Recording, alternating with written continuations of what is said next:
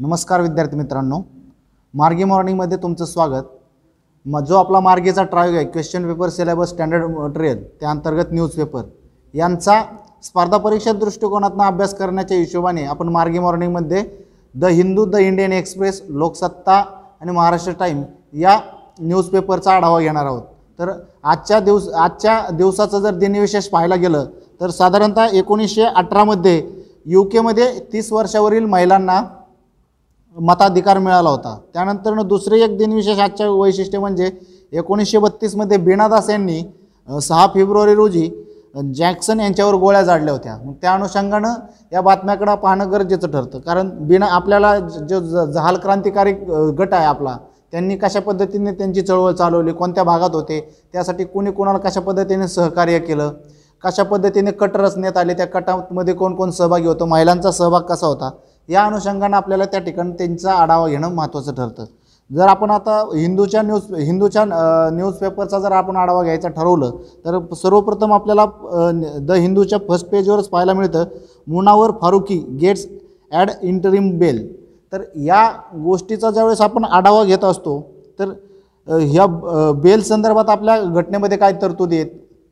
किंवा I P सीमध्ये काय तरतूद आहेत किंवा क्रिमिनल प्रोसिजर कोड काय याबद्दल म्हणतं हे आपल्याला माहिती घेणं गरजेचं आहे. त्या अनुषंगानं सेक्शन फोर्टी वन जो सी आर पी सीचा आहे त्याच्या संदर्भात एक केस झालेली आहे.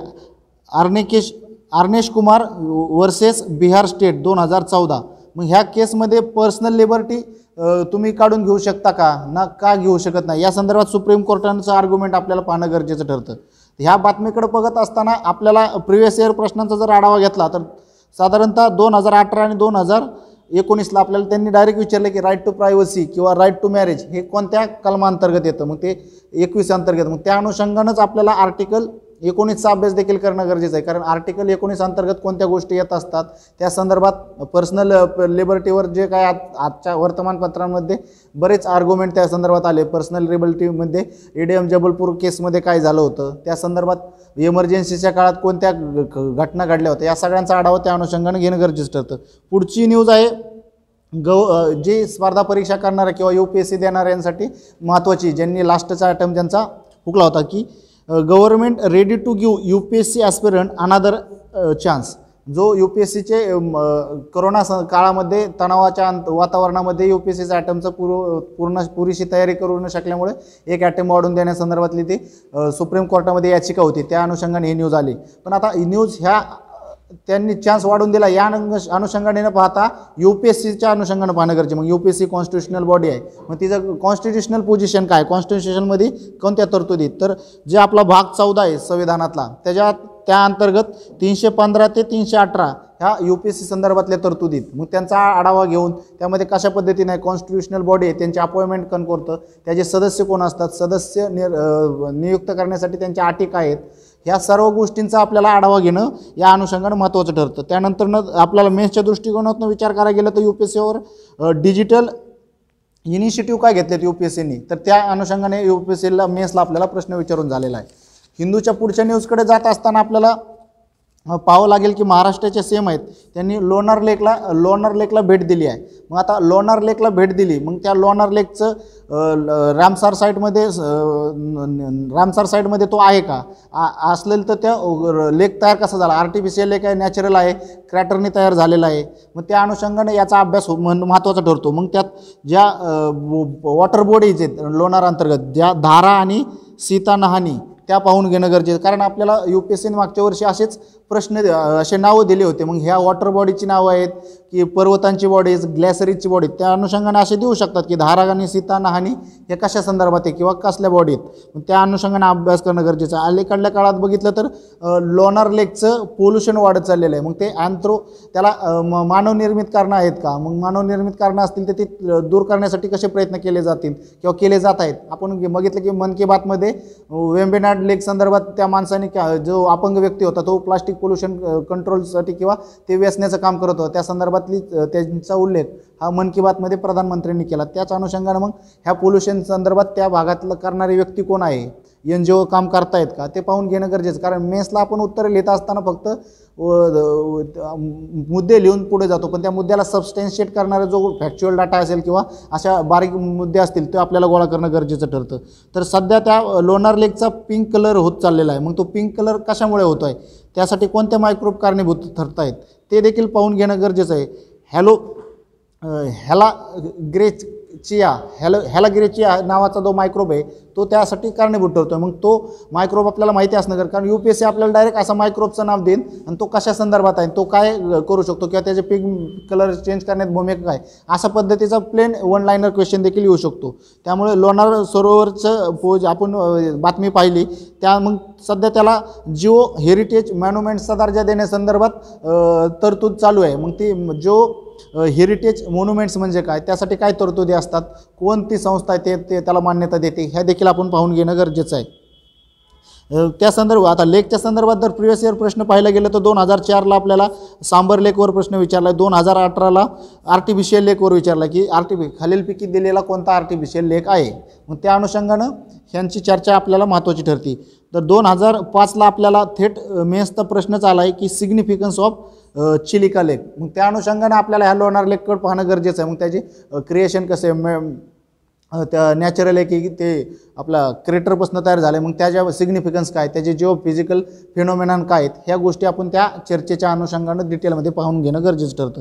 पुढची न्यूज आहे सेरो सर्वे संदर्भात. मग हा सेरो सर्वे कोण करतं? तर भारताच्या संदर्भात विचार करायला गेलं तर आय सी एम आरने केलेला आहे. मग त्या आय सी एम आरच्या सर्वेनुसार त्यांनी सांगितलं आहे की भारतातील पाच व्यक्तींपैकी एक व्यक्ती हा इन्फेक्टेड झालेला आहे. आणि हाच सर्वे जर आपण ज- जे डॉक्टर नर्सेस किंवा पॅरामेडिक मेडिकल स्टाफ आहे यांच्या संदर्भात जर पाहायला गेलो तर पंचवीस टक्के इन्फेक्टेड आहेत. ह्या इन्फेक्टेड मग आता अलीकडे चर्चा चालू होती की लस प्रथमता कुणाला द्यायची? मग केस स्टडीमध्ये आपण आपला मुद्दा जर ह्यांना द्यायची तर का द्यायची? हा मुद्दा आपल्याला सबस्टॅन्शिएट करायचा असेल तर आपण अशा पद्धतीचा सेरो सर्व्हचे रेफरन्स देऊन आपल्या मुद्द्याला बळकटी देऊ शकतो. मग त्या अनुषंगाने न्यूजकडे पाहणं गरजेचं ठरतं. त्या डिसीज कोणता डिसीज कोणत्या कारणामुळे होते मग तो बॅक्टेरियल डिसीज आहे व्हायरल डिसीज आहे त्याचा कॉजल ऑर्गॅनिझम काय आहे? त्याच्यावर कोणत्या पद्धतीचं व्हॅक्सिन आजपर्यंत विकसित झालेलं आहे? किंवा विकसित होण्यासाठी चाललं आहे नोबल मेड नोबल मेडिकल क्षेत्रात नोबल कुणाला दिलेत? मग या अनुषंगाला डिसीजचा संदर्भ आल्यानंतर ह्या बाकीच्या साईड ज्या ल- गोष्टी आहेत त्या देखील आपण त्या त्या चर्चेमध्ये माहीत करून घेणं गरजेचं ठरतं.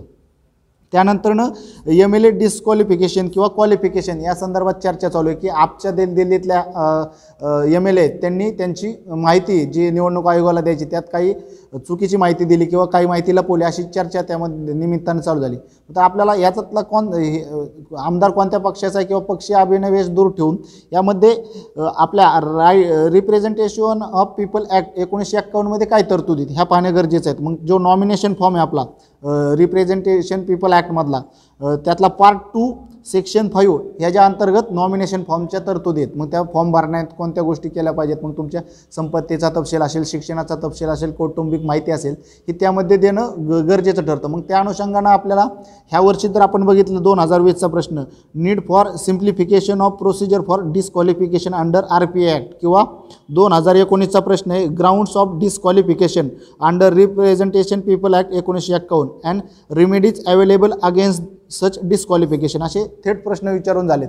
मग त्यामुळं आपल्याला रिप्रेझेंटेशन पीपल ॲक्टबद्दलची माहिती किंवा त्यातले सबसेक्शन माहिती असणं गरजेचं आहे. कारण ह्या वर्षीच आपण पर प्रश्न बघतो की डिस्क्वालिफिकेशन संदर्भात विचारला आहे. पण त्याचे त्याचा जर आपण अभ्यास करायला गेलो रिप्रेझेंटेशन पीपल ॲक्ट तर त्यातला सेक्शन एकशे तेवीस हा आपल्या या उत्तराच्या ले- उत्तर लेखनामध्ये येणं गरजेचं ठरतं. त्यामुळे प्रत्येक रिप्रेझेंटेशन पीपल ॲक्ट संदर्भात चर्चा असताना जे चर्चेतले मुद्दे आहेत अक्का तर आपण काय तो ॲक्ट करू शकत नाही. म्हणून मग जो part second rep section five जो नॉमिनेशन फॉर्म संदर्भात आहे तो माहिती असणं गरजेचं आहे. त्यानंतर सेक्शन अकरा A corrupt practices and disqualification या संदर्भात आहे. मग त्यामुळं सेक्शन अकरा ए आणि सेक्शन पाच हा पार्ट टूमधला माहिती करून घेणं गरजेचं ठरतं. त्यानंतर CAT stay stay forest officer transfer order. मग ज्या फॉरेस्ट ऑफिसरच्या ट्रान्सफर ऑर्डर आहे त्याला कॅटनी स्टे दिला. आपला मुद्दा हा कोणाला कोणाची बदली झाली कशी झाली ह्यापेक्षा कुणी केली किंवा त्याची जी इन्स्टिट्यूशनल इन्क्वायरी ती करून घेणं गरजेचं आहे.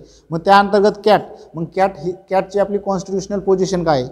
तर ते आपला भाग चौदा याचा अंतर्गत कॅट हे आपल्या भारतीय घ घटनेमध्ये समाविष्ट करण्यात आलेलं आहे. मग त्यासाठी कोणती घटना दुरुस्ती करण्यात आली? ती कशा पद्धतीने आली? त्याची गरज का पडली? त्याचं काम काय आहे? त्यांच्यावरच्या नियुक्त्या कोण करतं त्यांचं काम कशा पद्धतीने चालतं या गोष्टींचा बी अभ्यास आपण या अनुषंगाने करणं गरजेचं आहे. मग त्यासाठी ब चौ आपला जो पार्ट चौदा ए त्यातला से कल आर्टिकल दोनशे तेवीस ए हे ॲडमिनिस्ट्रेटिव्ह ट्रायब्युनल संदर्भात चर्चा करतं. मग ॲडमिनिस्ट्रेटिव्ह ट्रायब्युनल ट्रायब्युनल काय काम करतं हे बी आपण त्या अनुषंगाने पाहून घेणं गरजेचं आहे. मग ते- जे मणिपूरमधले फॉरेस्ट ऑफिसर होते दोन हजार पंधराच्या बॅचचे त्यांच्या संदर्भातली ही न्यूज होती. त्याच्यानंतरनं पुढच्या न्यूजकडे जाताना आपल्याला पाय पाहावं लागेल की prisoner strategy uh nation national same म्हणजे प्रिझनर स्ट्रॅटेजी स्ट्रॅटेजी म्हणजे काय हे पहिल्यांदा आपल्याला माहीत असणं गरजेचं आहे. मग स्ट्रॅजेडीमध्ये कोणत्या गोष्टी समाविष्ट होतात? स्ट्रॅजेडी ह्या शब्दाची उत्पत्ती कशी आली? ह्या गोष्टी या अनुषंगानं माहीत करून घे कारण इपिस्टमॉलॉजी माहीत असल्याशिवाय आपल्याला त्या मुद मुद्दा कळून जात नाही किंवा त्या मुद्द्याची आपल्याला डिटेल इन्क्वायरी होत नाही. त्यामुळं अशा पद्धतीचे ज्या नवीन टर्म आलेले आहेत त्या त्या संदर्भात थोडी डिटेल विस्तृत माहिती करून घेतली तर आपल्याला एस एचे जे टॉपिक असतात त्यामध्ये अशा पद्धतीच्या शॉ शॉर्ट लाईन असते पण त्याची आपल्याला विस्तृत एस ए फुलवायचा असतो. मग त्यावेळेस अशा पद्धतीचे प्रश्न आले किंवा अशा पद्धतीचे टर्म आला तर त्या जे फिलॉसॉफिकल अंडरस्टँडिंग काय आहे, ही बी माहीत करून घेतली तर ते आपल्याला फायद्याची ठरते.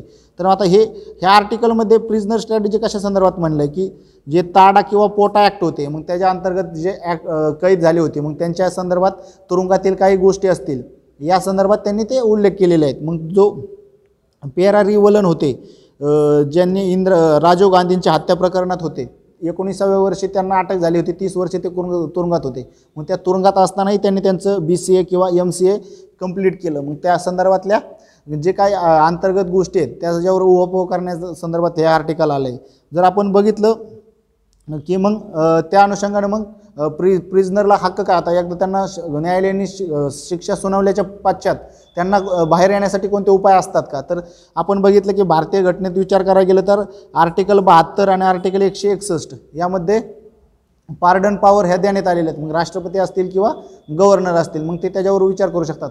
मग याच अनुषंगाने विचार करायला गेलं तर आपण गेल्या महिन्यात बघितलं की डोनाल्ड ट्रम्प यांनी बऱ्याच जणांना पारड शिक्षेमध्ये सूट दिली होती. मग या अनुषंगाने आपल्याला माहिती आहे की आपल्या कॉन आपल्या यू पी एस सीच्या सिलेबसमध्ये कंपॅरिझन ऑफ कॉन्स्टिट्यूशन मग भारतीय राष्ट्रपतीची आणि राष्ट्रपतीची आणि अमेरिकेच्या राष्ट्राध्यक्षांच्या पार्डनिंग पॉवरमध्ये कशा पद्धतीची तपावती किंवा काय तरतुदीत याचा बी तुलनात्मक अभ्यास केला तर आपल्याला ब अशा पद्धतीचा प्रश्न आला तर तो टॅकल करायला काय अडचण येणार नाही. त्यानंतरनं पुढची एक न्यूज हिंदूमधलीच आर्ट कल्चर संदर्भात आर्किटेक्चर संदर्भात. काकातिया इरा रा Ram temple has rear door अशा संदर्भातली ही आहे. तर काकातिया का काळ्या का कार्यकाळातलं हे मंदिर आहे. तर मंदिर मग आपल्याला ह्या अनुषंगाने काय पाहणं गरजेचं? काकातिया. मग काकातिया रूल कोणत्या भागात करत होते? त्यांच्यातला पहिला राजा कोण? त्यांच्यातला प्रभावशाली राजा कोण? त्यांच्या काळात साहित्य काय निर्माण झालं आहे का आर्किटेक्चरमध्ये त्यांनी कशा पद्धतीचं योगदान दिलं आहे ह्या गोष्टी आपल्याला ह्या काकातिया टेम्पलचा उल्लेख आला तरी काकातिया डायनेस्टी संदर्भात माहीत असणं गरजेचं आहे. मग त्यांतला प्रताप प्रतापरुद्र फर्स्ट ह्यांनी ती सुरुवात केली का? मग त्यातला गणपती देव असेल किंवा रुद्रमादेवी. रुद्रमादेवीचा तर चित्रपट येऊन गेलेला आहे. त्या अनुषंगाने ते पाहून घेणं गरजेचं ठरतं. मग आता तेराव्या आणि चौदाव्या शतकात हे काका काकात्या डायनेस्टी भारतात कार्यरत होती. मग त्यांचे राजधानी काय होते? तर वरंगळ. तर त्या वरंगळला दुसरा शब्द काय आहे? तर ओरू वरुंगल.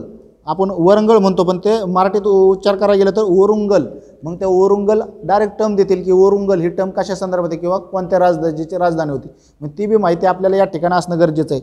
आपल्याला दोन हजारला प्रश्न तर काका तेव्हा डायरेक्ट प्रीला विचारून झाला की त्यांचं जे मोटुपल्ली पोर्ट होतं ते कशासाठी प्रसिद्ध होतं? मग ते मोटोपल्ल्या पोर्टचा वापर ते व्यापारासाठी प्रसिद्ध होतं. मग त्यामुळं अशा पद्धतीने त्यांच्या काळातली साहित्य कला विज्ञान त्याचबरोबर जे पोर्ट असेल किंवा व्यापार लढाया असतील यांची माहिती त्या अनुषंगाने करून घेणं गरजेचं ठरतं. तर आता काकातिया मंदिर शैलीची जर आपण या ठिकाणी चर्चा केलेली आहे मग काकातिया मंदिर शैलीचं वैशिष्ट्य काय? तर त्यांचं एक तर स्टार शेप स्टार शेप आहे त्यानंतर ट्रिपल श्राईन आणि थाउजंड पिलर टेम्पल.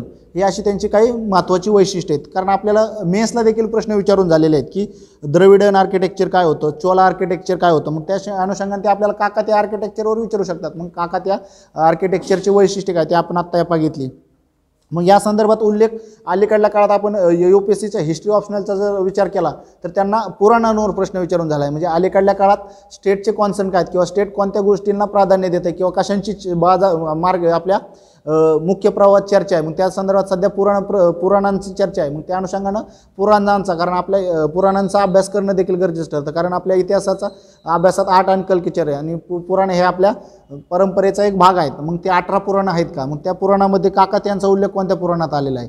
तर ते स्थलपुराण आहे. त्यामध्ये काकात्यांचा उल्लेख आलेला मग हे स्थलपुराण उपपुराण आहे का? मग त्याच्यामध्ये कोणत्या गोष्टींचा उल्लेख केलेला आहे?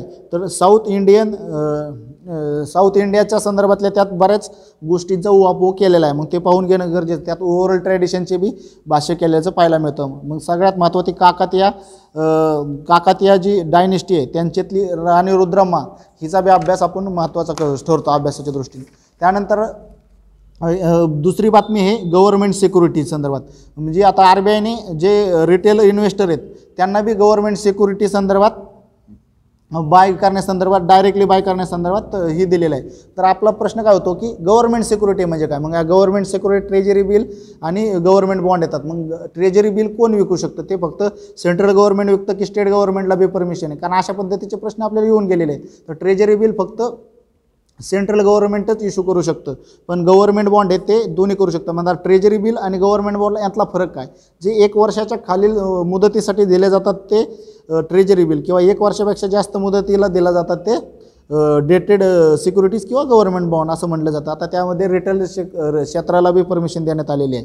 त्यानंतर public sector enterprises playing role in farm sector will not be sold. म्हणजे आपल्या फायनान्स मिनिस्टर म्हणल्यात की ज्या पब्लिक सेक्टर एंटरप्राइजेस ॲग्रिकल्चर क्षेत्रात काम करतायत त्यांना विकण्यात येणार नाही किंवा त्यांचं डिसइन्व्हेस्टमेंट करण्यात येणार नाही. मग या अनुषंगाने आपण काय चर्चा केली पाहिजे की ॲग्रिकल्चर क्षेत्रात काम करणाऱ्या पब्लिक सेक्टर एंटरप्राइजेस कोणत्या? तर त्या आहेत आपल्या नॅशनल सीड कॉर्पोरेशन त्यांची स्थापना एकोणीसशे त्रेसष्टला झाली. त्यानंतर सेंट्रल वेअर हाऊस कॉर्पोरेशन एकोणीसशे सत्तावन्न. मग आपला जे स्पर्धा परीक्षक ॲस्परंट म्हणून आपल्याला ह्या गोष्टींची इन्स्टिट्यूशनल इन्क्वायरी करणं गरजेचं ठरतं. म्हणजे ह्या कोणत्या ॲक्टने आल्या कोणत्या मंत्रालयाअंतर्गत काम करतात त्यांचं फंक्शन काय त्यांच्या माध्यमातून कोणत्या व्हर्नरेबल सेक्शन किंवा टार्गेटला ट- कोणत्या ग्रुपसाठी काम केलं जातं त्यासाठी सध्या न- वर्तमानात नवीन स्कीम कोणत्या आलेल्या आहेत? मग त्या माहिती जर आपण घेतली तर ह्या महत्त्वाचं ठरतं की आपल्याला त्या संदर्भात जर कसलाही सबसेक्शनला जाऊन प्रश्न विचारला यू पी एस सीनी तरी तो टॅकल करता येऊ शकतो. त्यानंतर आपण पुढे इंडियन एक्सप्रेसच्या काही बातम्यांचा आढावा घेऊ.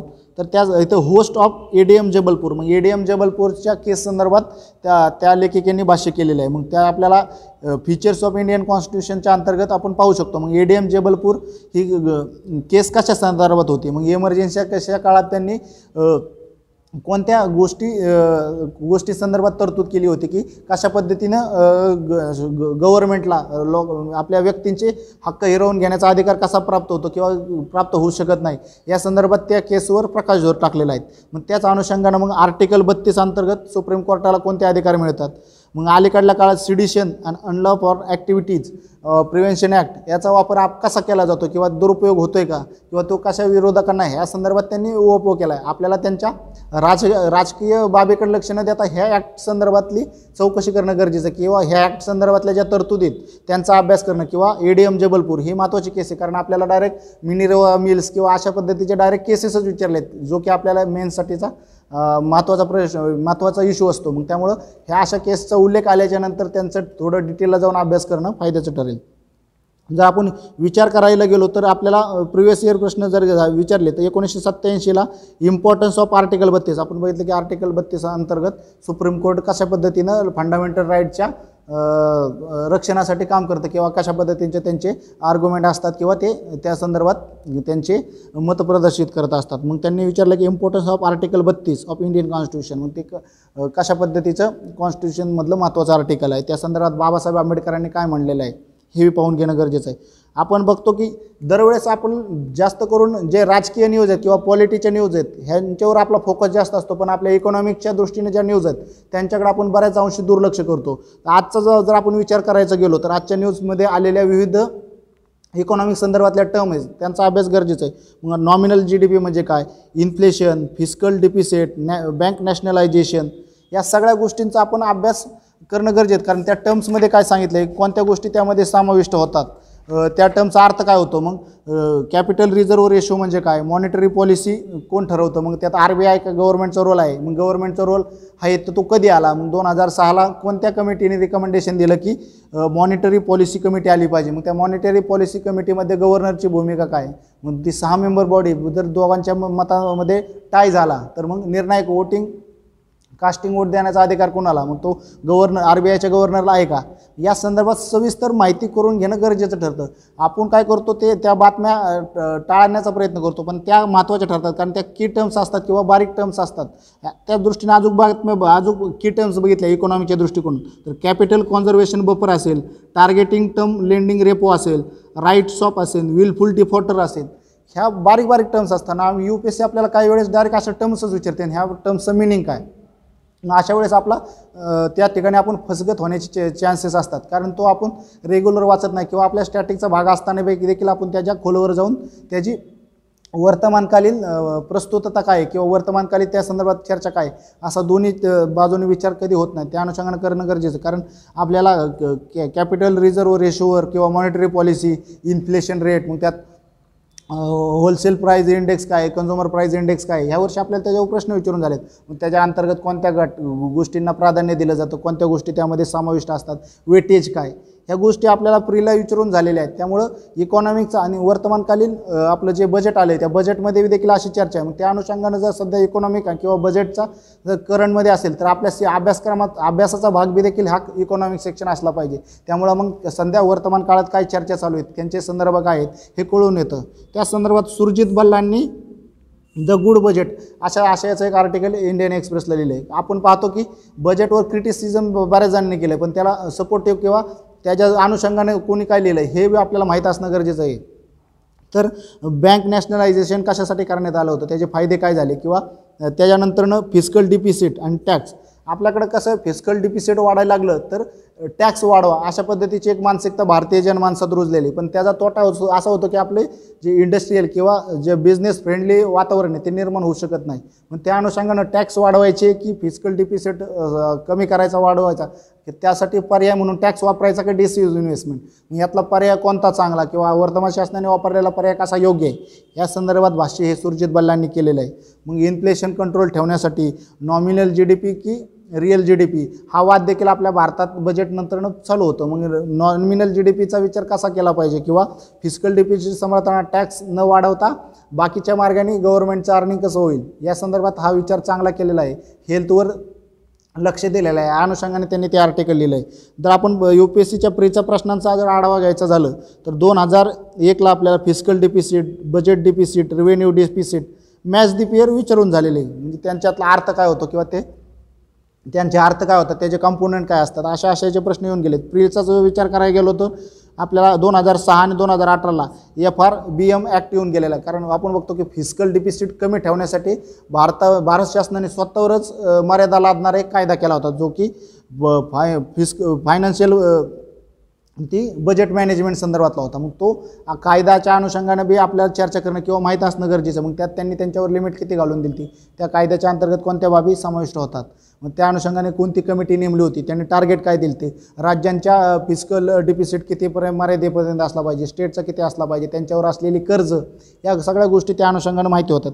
त्यानंतर टूल किट आपण बघितलं की एक एक्सप्रेसच्या एक्सप्लेनमध्ये टूल किट संदर्भात किंवा ग्रेटा थँडबर्ग संदर्भातला जो वाद चालला आहे त्या संदर्भात आला आपल्याला तो वाद काय तो न पाहता टूल किट कारण आपल्याला केस स्टडीमध्ये अशा पद्धतीच्या की टर्म्स वापरू शकतो. आता टूल किट्स म्हणजे काय?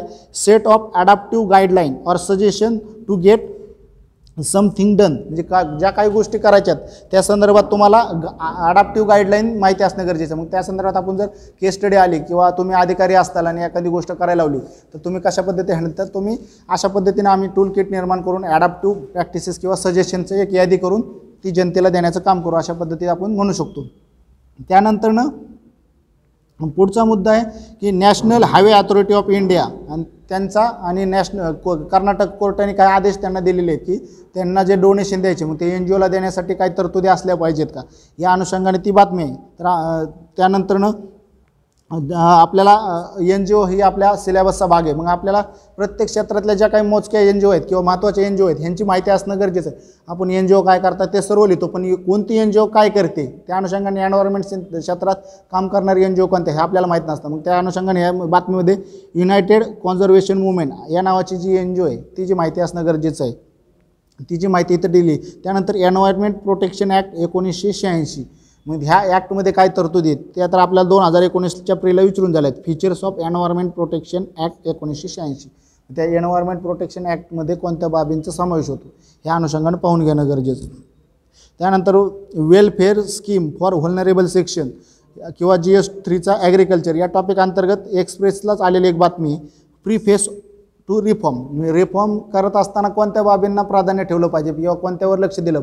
तर त्यांनी सांगितलं की भारतीय फार्मरचा जर विचार केला ॲव्हरेज इन्कमचा तर ॲव्हरेज फार्मरचा इन्कम हा हॉट रेस्टॉरंटमध्ये काम करणाऱ्या वेटरपेक्षा बी कमी होते त्यांची अर्निंग हा मुद्दा त्यांनी त्या ठिकाणी मांडलेला आहे. मग त्यामुळे ती का कमी होते? किंवा त्यासाठी कोणते संस्थात्मक स्ट्रक्चरल चेंजेस करणं गरजेचं आहे? या अनुषंगाने या बातमीकडे पाहणं गरजेचं आहे. कारण त्यांनी सांगितलं की आर बी आयने जो एक सर्वे केला होता potato farmer get only twenty eight percent consumer pay म्हणजे कन्झ्युमर ज्या बात गोष्टीसाठी पे करतो आहे त्यातले फक्त अठ्ठावीस टक्के ते फार्मरला मिळतात. हा आर बी आयचा सर्वे सांगतो आहे त्यामुळं आपल्याला ह्या गोष्टी माहीत असल्या पाहिजेत की ॲथॉरिटीने याबद्दल काय वि विधानं केलेली आहेत. कारण आपण जी एस थ्रूच्या पेपरला अलीकडल्या काळातमध्ये आपण पाहतो की मोठ्या प्रमाणावर मार्क कमी येत आहेत.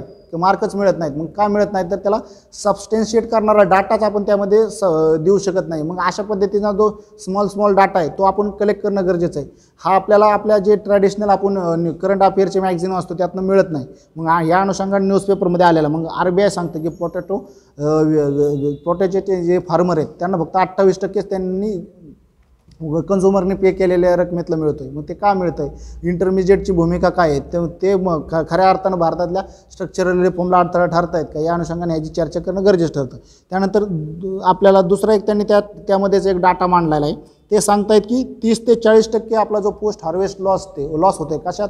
तर आपले जे व्हेजिटेबल आणि फ्रूटच्या निर्मितीनं जे पेरिशेबल गुड्स आहेत त्यांच्या पोस्ट हार्वेस्ट लॉसेस तीस ते चाळीस टक्क्यापर्यंत आहे. ते कारणं काय आहेत त्याच्यामागं? तर त्या स्टोरेज सिस्टीम नसणे किंवा प्रोसेसिंग ट्रान्सपोर्टेशन यांच्या योग्य आणि पुरेशा सुविधा नाही आहेत मग त्या निर्माण करण्यासाठी काय करता येईल ते केलं पाहिजे हे सांगतात. त्याचबरोबर हे करत असतानाच welfare of politics social safety nets यासारख्या टर्म्स वापरल्या. मग ह्या टर्मचा अर्थ काय होतो? सोशल सेफ्टीमध्ये काय गोष्टी आल्या पाहिजेत? ज्या एकोन इकॉनॉमिक रिफॉर्म तुम्ही ज्यावेळेस करत असताय त्याच्याबरोबर दुसऱ्या गोष्टी तुम्ही direct to benefit P D S आपल्या असं पब्लिक डिस्ट्रीब्युशन सिस्टीम असेल किंवा आधार एनेबल तुम्ही जे काही सुविधा देत असतील या दोन्हींचा स- स- सहसंबंध घालून तुम्ही कशा पद्धतीने योजना कार्यान्वित करतात यावर तुमच्या रिफॉर्म रिफॉर्म ठरणार आहेत. त्यामुळे त्या दोघांचे समन्वय कसा साधणार आहेत ते महत्त्वाचं ठरतं आहे अशा पद्धतीचं विधानं त्यामध्ये आलेले आहेत तर त्या त्यात त्यात त्यांनी दिलं की नॅशनल फूड सिक्युरिटी ॲक्ट असेल किंवा नॅशनल सोशल ॲसिस्टन्स प्रोग्राम असेल यांचा लाभ कसा होतो आता त्यांनी नॅशनल सोशल ॲसिस्टन्स प्रोग्राममध्ये सांगितलं की चाळीस मिलियन जे वयोवृद्ध आहेत लँडलेस वयोवृद्ध त्यांना हा ह्या इन्कम इन्कम सपोर्ट ह्या माध्यमातून मिळायला लागला आहे. नॅशनल सोशल ॲसिस्टन्स प्रोग्राम मग हा नॅशनल सोशल असिस्टंट प्रोग्राम कोणत्या मंत्रालयाअंतर्गत येतो? त्या संदर्भात वर्तमान बजेटमध्ये काय तरतुदीत वृद्धांचे प्रश्न काय आहेत? त्यांना मिळाल्या ह्या निधी मिळतो का?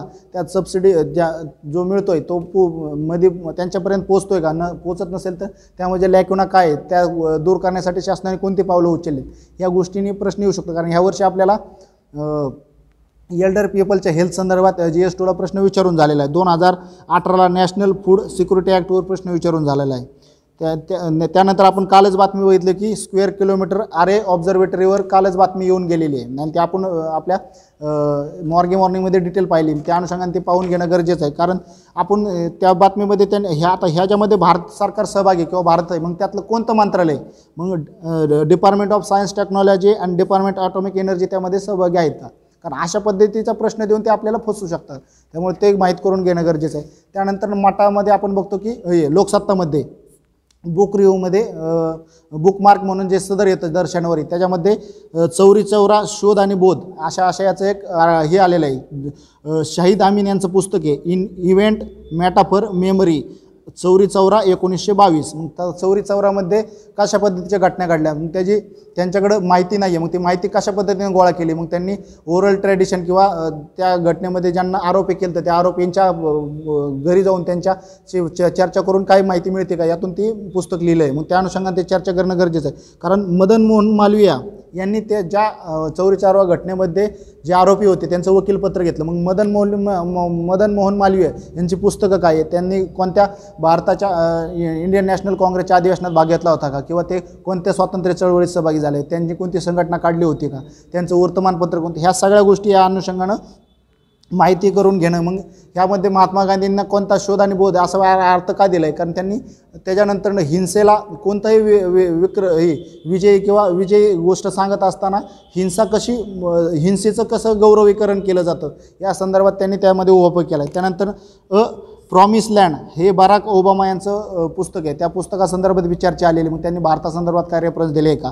तर ते आपल्या इतिकच्या दृष्टिकोनातून बघितलं तर राजकारणी हे दोन प्रकारचे चेहरे घेऊन वा वावरत असतात असं म्हणलं आहे तर एक जनकल्याणाचा आणि दुसरा आतून ते बडे भांडवलदार कंपन्या यांचा फायदा होण्याच्या दृष्टीने विचार करतात. तर बाहेर त्यांचा चेहरा फक्त हा जनकल्याणाचा किंवा जनतेपुढे आपण किती सभ्य आहे कशा पद्धतीचे लोक कल्याण करतो हे दाखवण्याचाच असतो. मग आपण अशा पद्धतीचं ओबामा म्हणतात अशा पद्धतीने आपल्या मुद्द्याला सबस्टेन्शिएट करू शकतो. त्यानंतर त्याच पुस्तकात त्यांनी ब्रिक्स परिषदेचा भविष्यातला काय वाटा आहे किंवा त्यांचं जागतिक पॅरिस करार असेल किंवा हवामान बदलात कशी दुपट्टी भूमिका आहे याच्यावर त्यांनी भाष्य केलं आहे त्यानंतर केटो किंवा कोपेन हे करार या संदर्भात बी देखील त्यांनी चर्चा केली. आपण ब्रिक्सचा जर विचार करायला गेलं तर फोर्टी दोन हजार पंधराला आपल्याला फोर्टिलायचा डिक्लेरेशनवरचे प्रश्न विचारून झालेला आहे. मग त्या अनुषंगानं आपल्याला ती चर्चा करणं गरजेचं आहे. त्यानंतरनं इस्रायल संदर्भात मठामध्ये एक आर्टिकल आलेलं आहे. तर आता इस्रायलच्या जे अंतर्गत अस्थिरता म्हणण्यापेक्षा तिथले राजकीय जे शासन आहे ते जास्त काळ टिकू शकत नाही किंवा त्यांना बहुमत नाही आहे मग ते त्या अनुषंगाने ते आर्टिकल आलेलं आहे. मग त्यात आपल्या आपण मागच्या मार्गे मॉर्निंगमध्ये इस्रायल संदर्भात सविस्तर चर्चा केली. पण आता इस्रायलचे आपल्या प्रीच्या दृष्टिकोनातून विचार केला गेलं तर प्रिवियस प्रश्नच विचारला आहे की रशियाच्या संसदेला काय म्हणतात? भारताच्या स- संसदेला काय नेपाळच्या काय किंवा अशा संसदेला तिथली नावं काय आहेत? मग त्या अनुषंगाने ब- इस्रायलच्या संसदेचा विचार करायला गेलं तर त्याचं नाव आहे नेसेट. ही नेसेट म्हणजे काय? तर ती इस्रायलची संसद आहे. किंवा तिथल्या गोलन टेकड्या त्यानंतर आपण तिथली जी प्रतिनिधित्वाची पद्धत आहे ती प्रमाणबद्ध प्रतिनिधित्वाची पद्धत आहे. मग त्या प्रमाणबद्ध प्रतिनिधित्व पद्धती म्हणजे काय? ही माहिती असणं गरजेचं किंवा भारतातली ए पी फर्स्ट पोस्ट भारतातली जी पद्धती आहे आणि तिथल्या पद्धतीत फरक काय? मग भारतीय कॅन्डिडेट निवडण्यासाठी जे आपण बघतो की आपला मतदार मतदारसंघ आपण निर्माण करतो आणि त्यातून एकच विद्य प्रतिनिधी पुढं पाठवत असतो. पण ह्या ठिकाणी प्रमाणशीर प्रतिनिधित्व पद्धती मग त्यामध्ये काय बदल झाले? या अनुषंगाने ह्या बातमीकडे पाहणं गरजेचं ठरतं. आपल्याला इस्रायलच्या दोन हजार तीनला इस्रायलच्या बॉर्डर कोणकोणत्या देशांसंदर्भात आहेत? तसा त्या अनुषंगानं प्रश्न आहे. दोन हजार सोळाला गोलन हाईट संदर्भात प्रश्न आहे. आणि दोन हजार अठराला टू स्टेट सोल्युशन. म्हणजे इस्रायल हा आपल्याला सध्याच्या काळात जर चर्चेत आहे तर इस्रायलच्या संदर्भात जे काही त्यांची जॉग्रफी असेल मग त्यांचे शेजारील राष्ट्र कोणते वॉटर बॉडी कोणती कोणत्या राष्ट्राची त्यांचे मैत्रीपूर्ण संबंध आहे भारताचे त्यांच्याशी संबंध कधी प्रस्थापित झाले? त्यामागची कारण परंपरा काय होती? या सगळ्या गोष्टींचा अभ्यास या अनुषंगाने करणं. कारण मेन्सला आपल्याला डायरेक्ट प्रश्नच विचारून झालेत. इस्रायल हा आपला नॅचरल अलायन्स आहेस का? ॲप त्यांच्याशी आपल्या असलेलं कॉपरेशन किंवा ॲग्रिकल्चर क्षेत्रात असलेलं कॉपरेशन मग त्या अनुषंगाने इस्रायल हा आपल्या अभ्यासाचा महत्त्वाचा भाग ठरतो. या अनुषंगाने आपण सहा फेब्रुवारी रोजी यू पी एस सीच्या दृष्टिकोनातून महत्त्वाच्या असलेल्या बातम्यांचा आढावा घेतला. अशाच पद्धतीच्या बातम्या घेऊन आपण दररोज भेटणारच आहोत. तो तुर्तास धन्यवाद. थँक्यू